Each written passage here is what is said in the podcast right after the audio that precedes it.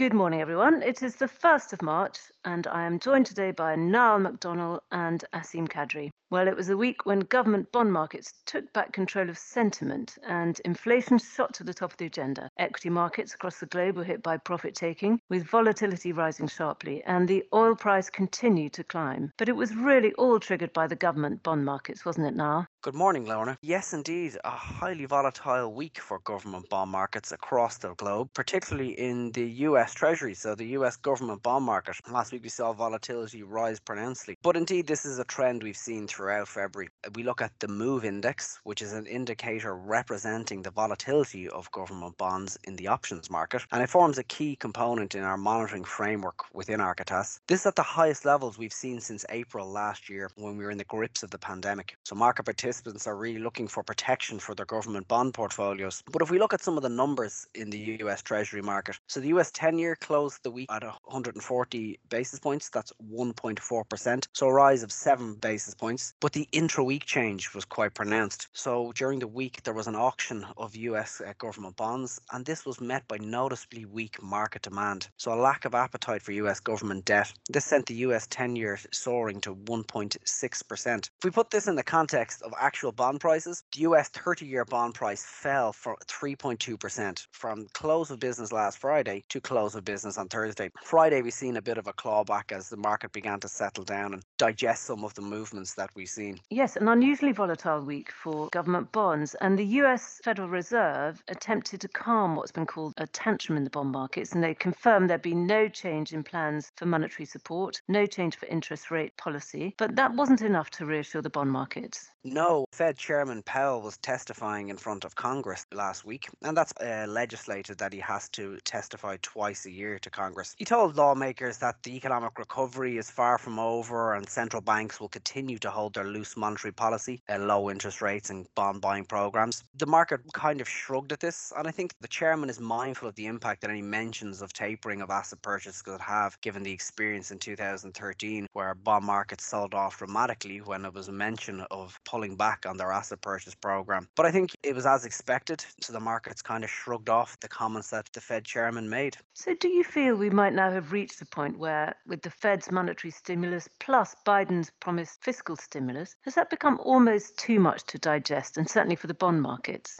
Well, Lorna, if we look at Biden's plans, so he has the current 1.9 trillion American Rescue Plan, which equates to about 9% of GDP. And this is going to be followed, as expected, by a 3 to 4 trillion infrastructure spending, which is about 14 to 19% of GDP. These are huge amounts, and I feel the Democrats really want to focus on addressing the widening income inequalities that have characterized the post GFC recovery and arguably led to these rising populist movements and Trumpism. This will be the largest shift we've seen in American fiscal policy in decades. And I think markets are battling to price in the implications. I think if you look at the futures market, again, another indicator Architas uses in its monitoring framework, future prices have brought forward their expectations of a rate hike to December 2023. But the Fed has said that it's pointing to 2024 as when they expect it to begin to hike rates. So arguably the market is getting a little bit ahead of itself and just struggling to battle and digest these implications from the colossal fiscal expansion that's expected and always these inflationary pressures there. But if we look to the emerging markets, Asim, how was the fallout felt there?